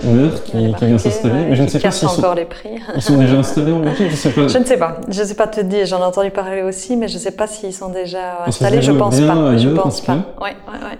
Et donc c'est là que tu vois qu'il y a quand même une tendance pour euh, voilà, je, je, veux payer le moins cher possible parce que je ne saurais pas me permettre de payer plus cher. Alors, je, je, dirais que c'est souvent une question, oui, de portefeuille, mais encore plus d'éducation, mmh. euh, parce qu'on a aussi des gens qui n'ont pas beaucoup les moyens, mais qui vont quand même venir chez nous acheter l'essentiel. Et alors eux, ils vont pas prendre des produits transformés. Ils vont prendre les, les, fruits et légumes, euh, ils vont prendre peut-être les céréales, euh, de la farine, et ils vont prendre le temps plutôt de cuisiner chez eux, euh, eux-mêmes. Par contre, effectivement, toute une frange de la population qui n'a pas les moyens et qui ne se sent pas concernés par ce changement sociétal, ou, ou en tout cas qui n'ont pas identifié l'alimentation comme un, un vecteur de changement et qui vont continuer effectivement à aller s'approvisionner euh, parce que c'est facile, hein, effectivement. Euh, tu vas, tu, tu, vas acheter des hard discounters et puis tu, tu remplis ton caddie, c'est pas trop cher, euh, ils ont un choix assez important. Donc oui, c'est parfois une question de facilité et ça m'est déjà arrivé aussi, moi, de m'arrêter chez un discounter. Je me disais, oh, ça c'est appétissant, ça je vais essayer, etc. Puis je rentre chez moi et puis je retourne, je regarde les étiquettes, je me dis, mon Dieu, pourquoi j'ai été acheter ça, c'est affreux. Mais voilà, c'est vrai que c'est alléchant. Le, prix, le visuel, le côté pratique, euh, oui, c'est alléchant. Et donc c'est pas facile aussi de, de, se dire, euh, ok, moi je... Mais ça, passe par... Euh, je mets l'alimentation dans ma priorité de budget. Euh, parfois, aujourd'hui, on est arrivé à des extrêmes où, euh, où, où l'alimentation, c'est devenu une petite part du budget et on met plus de, de, de, de, budget dans la, dans la télécommunication, euh, dans, dans, le fait d'avoir une belle TV, mmh. euh, d'aller en Turquie chaque année, euh, et, et, et, tout, et, ce qui reste, on va le mettre dans l'alimentation. Ben voilà, c'est parfois faire un peu les, les, choix inverses et de remettre un peu plus de budget dans une alimentation qui fait sens, mais alors de, sacrifier d'autres choses. Question de choix et de de, de, de, priorité sociétale. Tu l'as dit aussi, c'est peut-être beaucoup d'éducation euh, au départ qui joue là-dessus. Oui, et d'éducation culinaire aussi, d'accepter aussi de, de cuisiner.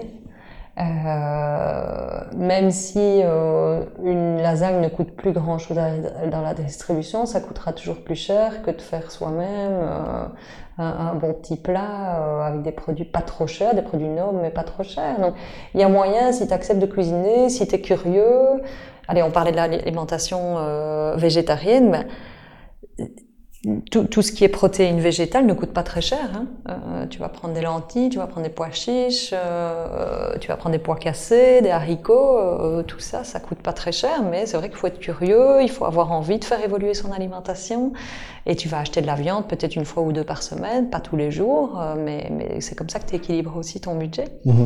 Ouais.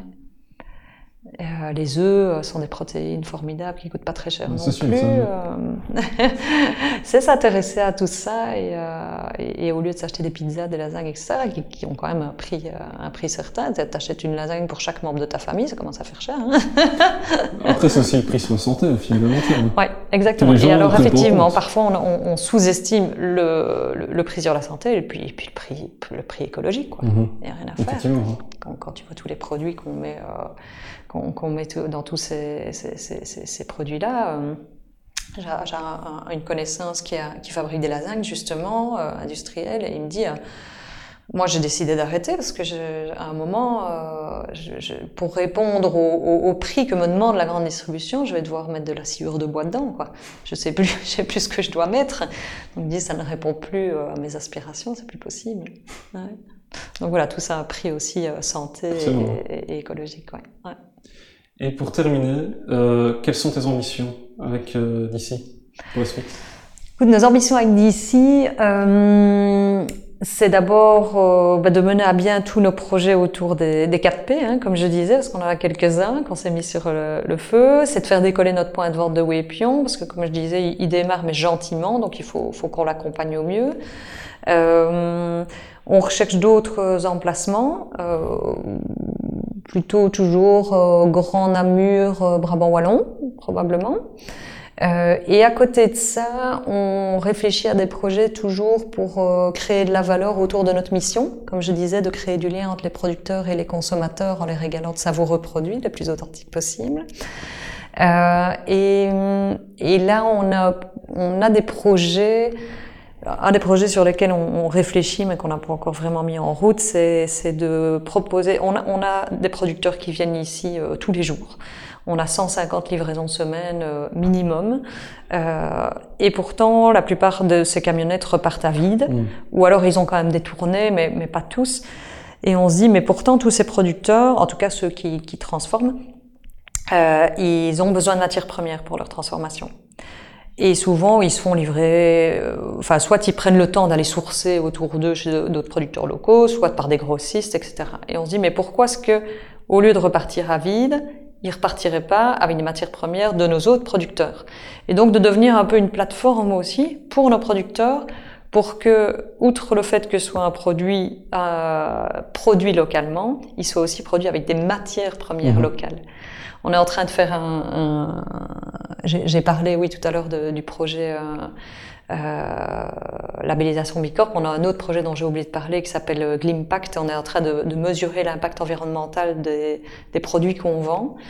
Euh, et, et, souvent, on se rend compte que dans les matières premières qu'ils utilisent, ils en connaissent une partie, l'autre partie, elle vient via des grossistes, on ne sait pas trop d'où elles viennent, etc.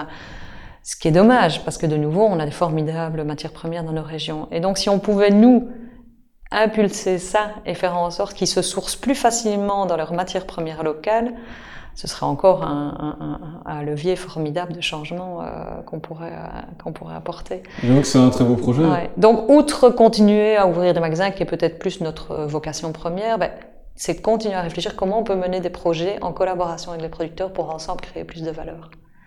Et il y a déjà un projet pilote qui est en préparation pour ça ou pas encore? Écoute, non, on en a déjà parlé avec quelques euh, avec quelques producteurs qui sont assez amateurs et même certains qui se sourcent déjà localement disent bah oui, si on pouvait trouver au même endroit pour faire mes biscuits et le beurre et le lait et la farine, je serais je serais je serais partant. Et donc, non, c'est dans les mois à venir, il faut qu'on qu qu lance un petit projet pilote. À mon avis, on va essayer d'identifier 4-5 producteurs avec qui on pourrait lancer le projet pilote, voir si ça prend. Si ça prend, c'est formidable. On pourrait aussi, on a quelques producteurs, enfin quelques, même pas mal, hein, de producteurs qui ont des magasins à la ferme. Euh, pourquoi pas aussi, euh, quand ils viennent livrer, ils repartent avec d'autres produits pour vendre d'autres producteurs pour vendre à la ferme. Pourquoi pas? Et donc voilà, ça c'est un peu dans les prochaines étapes. On essaye de sortir de la logique uniquement, construire des magasins, etc. Mais aussi comment on peut bonifier l'existant. Tout, tout, cet écosystème finalement qu'on a construit progressivement, il y, a, il y, a, moyen de faire encore plein de choses mmh. avec euh, dans, dans, cet écosystème.